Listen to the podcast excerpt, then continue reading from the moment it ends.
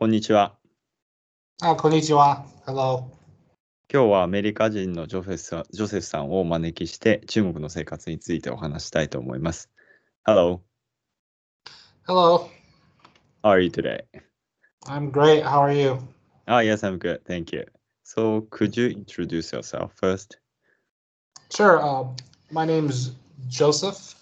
I'm an American living in China, and I'm in the video game industry and also blockchain. China for 6 years. Oh, okay. I see. How's your life in China? It's pretty good. Okay. What brought you to China in the first place? I worked at a few game companies in America that were there are Chinese game companies with offices in America. And then, I went on a business trip to Beijing before. I thought it was quite interesting. I think the pace of life and everything was much different from America. And just based on the population, I felt it's probably a good idea to start learning Mandarin. And, it just made me want to travel more and maybe live in a different country. So then eventually I made the move, and then I moved to Beijing for about 7 months. And then I was recruited to another company in Shenzhen, and then I was there for quite a while. Okay, I see. I think you may face some difficulties in your daily life because as you said, like the culture is very different from your country's culture. Yes, that's correct. Okay, what's the biggest challenge for you to face so far?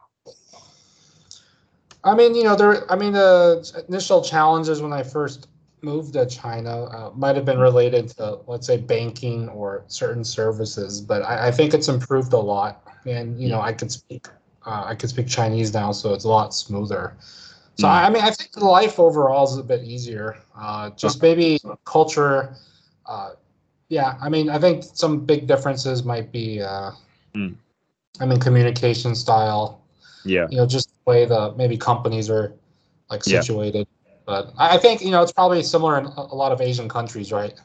Including Japan, about the companies. Okay, interesting.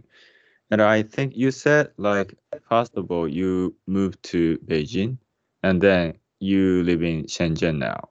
So I live in Guangzhou now. So I was in Shenzhen for 5 years, and I went back to America for about 8 months last year, and then I moved to Guangzhou now. But I'm probably moving back to Shenzhen or another city pretty soon.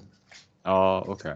I think culture is very different in northern part in China and also a southern part in China. What do you think about it? I would say it's different. But of course, people from different parts will, move to different areas. But it does feel a bit different in northern China versus southern China. Oh, okay. How different is it?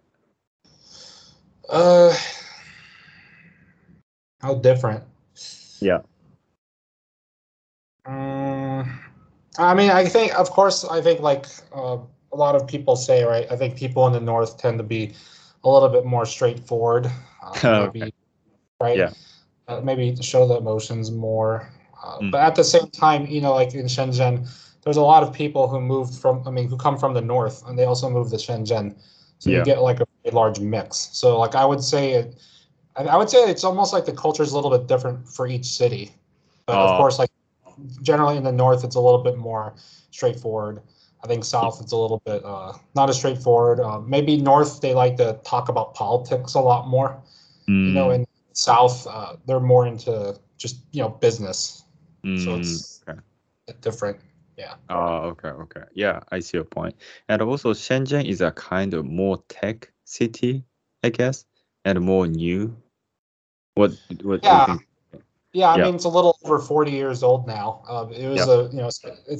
It was like a special economic zone, so a lot of people moved from from different parts of China to go there. I think in the 90s, the you know, get better life, you know, develop quickly, and you know it's next to Hong Kong, and yeah, I mean it's more planned, you know, it's more of a planned out city, so the layout is a lot different than like Beijing or Shanghai or Guangzhou, those places. So I think it has much more of a tech culture. Also a lot of factories. I think a lot of the factories are moving to, let's say, Dongguan or other places outside, but yeah, it generally does have a tech feel. Okay, interesting. So I think, how can I say, as you said, like, as for like a business practice, it's very different from like American, like a business practice. Yes. Yeah. How different is it? Well, I think, you know, I mean, the thing is, America, right, it's kind of like post-industrial, right? So it's already, I mean, pretty much it's already like finished development a while ago. So I think a lot of the like laws in place, you know, it's pretty strict, right? I mean, it's pretty set. So I think it's easier. I mean, in America, right, we're a little bit more straightforward about how we want to do business. And like, of course, like people have maybe some similar mindsets within industries. So it's easier to get the idea. And I think in China, right, I mean, the population is much larger, too. Than, and, you know, there's larger, I mean, different levels of development, you know, for each city. Right. So you tend to, you know, like people from smaller cities might act different than people who've already had some generations in larger cities. But I would say I think people here, I mean, of course, like you get different kind of, I mean, you can find a similar type of people in any country, right? But I would say for China, you know, it's more difficult to verify some things, right? So sometimes people might like to, you know, brag a little bit more. I think it's called like a chui niu, like a like a cow blowing, right? Just you know, just kind of like a boast a little bit more, but it doesn't necessarily mean that you'll get that.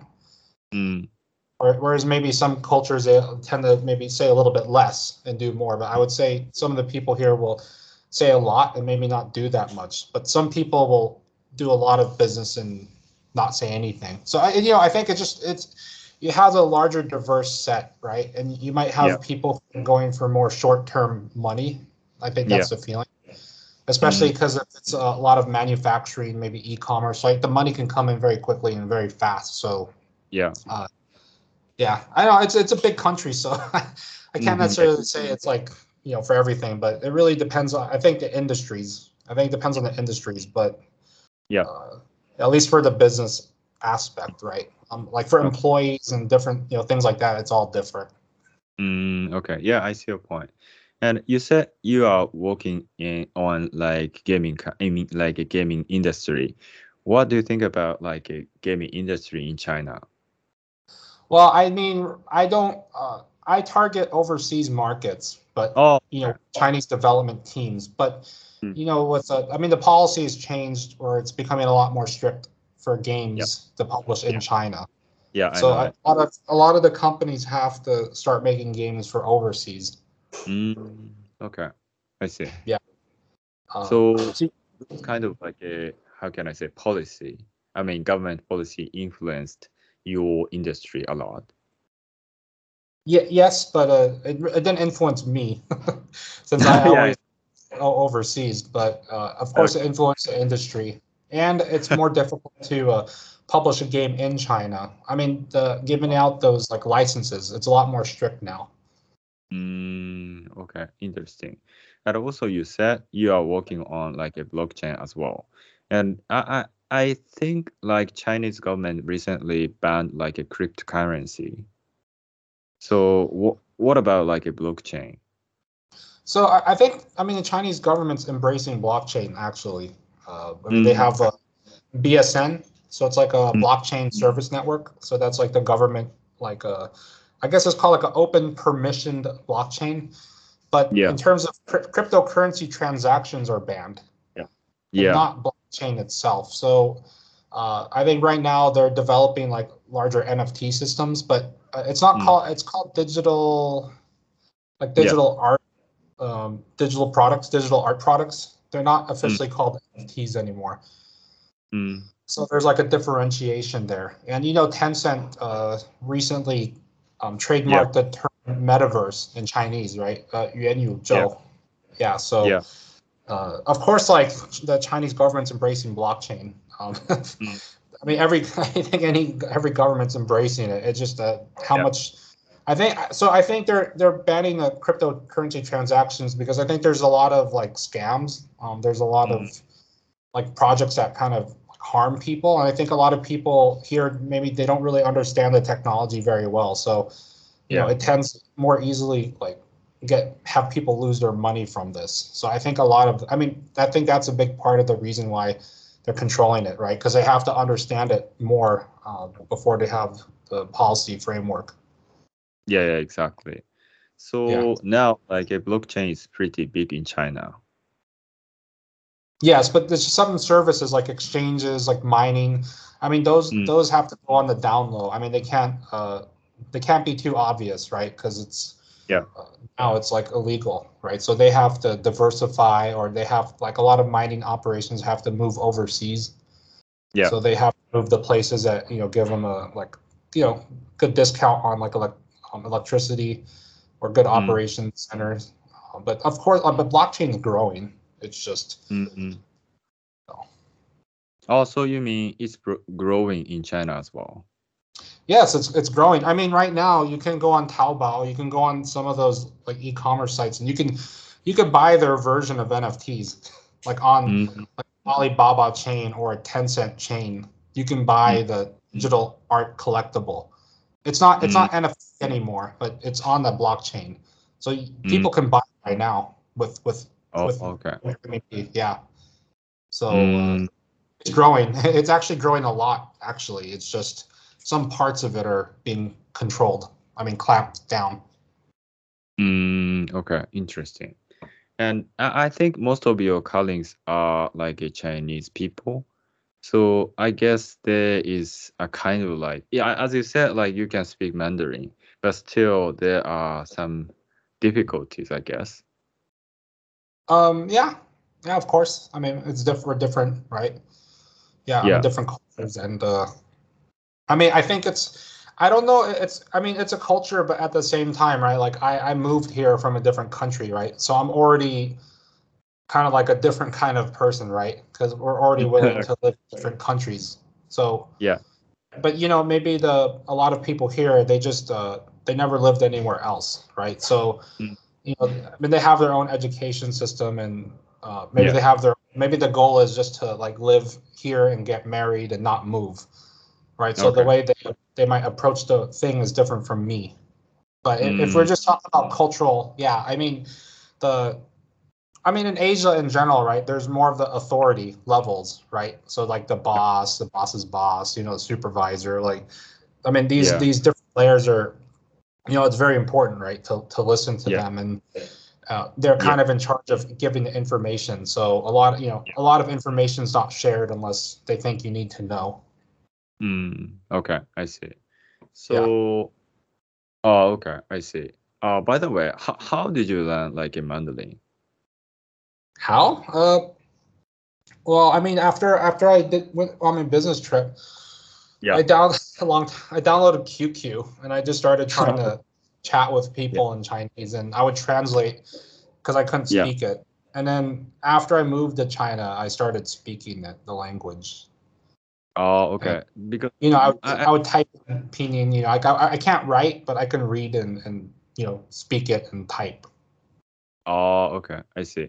Because in my case, I work for a Japanese company when I was in like China. So many of my Chinese colleagues can speak Japanese. So it's very different from your situation. Yeah, my situation is all my colleagues or coworkers are Chinese. Yeah. So I also learn a lot of it by working with them. I can see how they say things or how they type, and always hearing the conversations and the meetings. Yeah, okay. So how did you communicate with your colleague back then? I mean, when I first moved, it's mostly just English. Oh, I mean, okay. Some of them could speak. They could speak English. I think now it's like we mix. We mix between the English and Mandarin, because you know, think how do I say? Like if I try to communicate something in Mandarin, I mean, there's certain things I should communicate in Mandarin, but I think sometimes if you want to communicate in your native language, I think you get some benefit, right? Because then they have to spend more time trying to understand your meaning than you try to make them understand. But you know, let's say if they want to explain something more easily, then they'll switch to Mandarin, right? Okay. So we kind of mix it, but usually. Yeah, usually now it's like maybe they just speak Mandarin and maybe I'll just speak English, right? Because it takes more time to you know, let's say work in Mandarin. So like I'll type most everything in Mandarin usually, but if the workload's very high, then I switch to English and let them try to translate. But if I think they don't understand, then I'll also use like Mandarin for some words so they can understand. Okay, I see. As you may know, in Japan, many Japanese people are afraid of speaking English. I mean, we are like Japanese are kind of like a homogeneous society. So there is few opportunities for us to meet like a foreigners in Japan. So what about in China? I'm curious about the level of English in China. Yeah. I think it's mixed. I mean, I think some people don't speak it at all, and then some people speak it quite well. Because you know, I think for Japan, right, the population is much like smaller, right? And I think it's already post-development, so I think it's already things are pretty set. But I think in China, it's still parts are developing very quickly, right? So you get a lot of those really motivated people into the city, right, and then they're learning English, and then. I really, it depends. But I think like if you're in the countryside, of course, maybe almost no one speaks English. Okay. Yeah. I think like, I think in Shenzhen, you can find more people who can speak English because city itself is very young. Am I right? Yeah, that's true. Yes. Oh, okay. I see.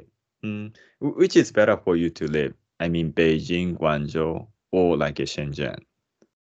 I personally like Shenzhen more. Oh, okay. How come? Because I think there's more startups there. I think just the mindset, it's a little bit goes more with my own mindset more.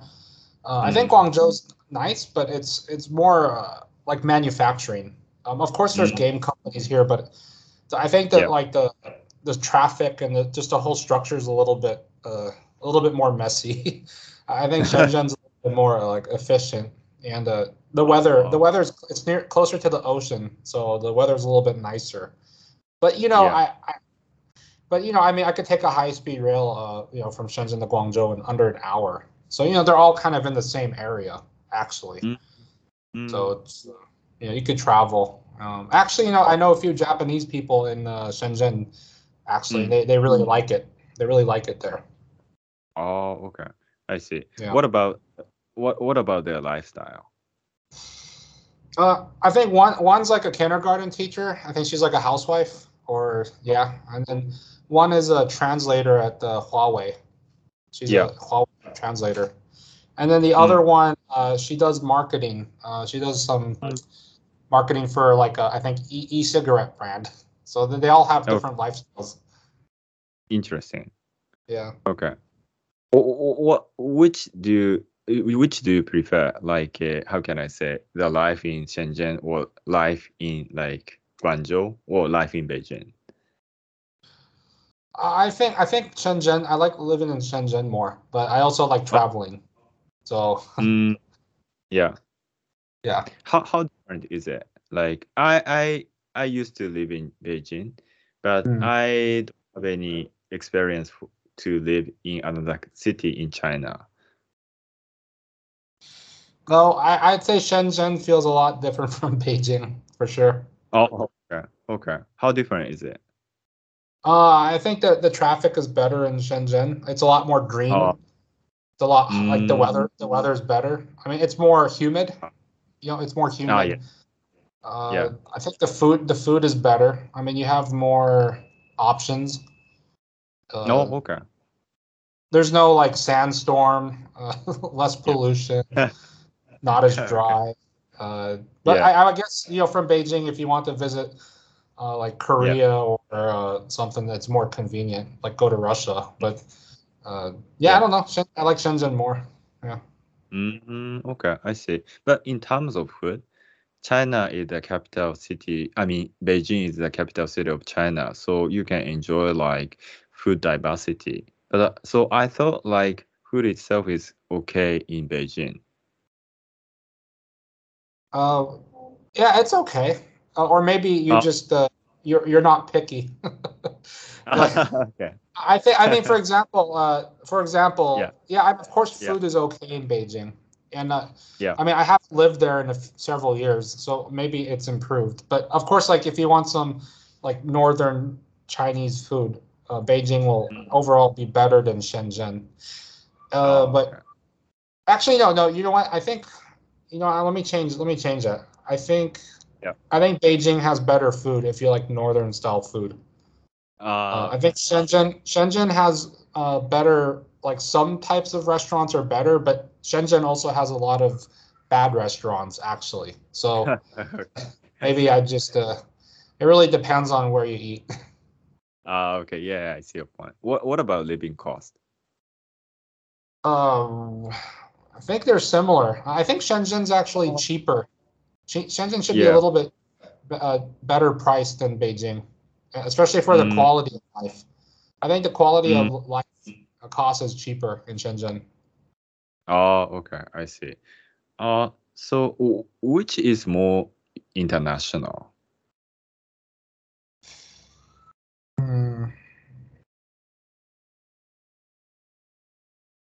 Because I think many, exactly. My answer is Shanghai. Shanghai, I think, is more international. Yeah, I think Shanghai is definitely more international. Like in the city center, right? In that like specific area, it's more international. Yep. I think, but Shenzhen does have some area like pockets like of like expats, but it's not.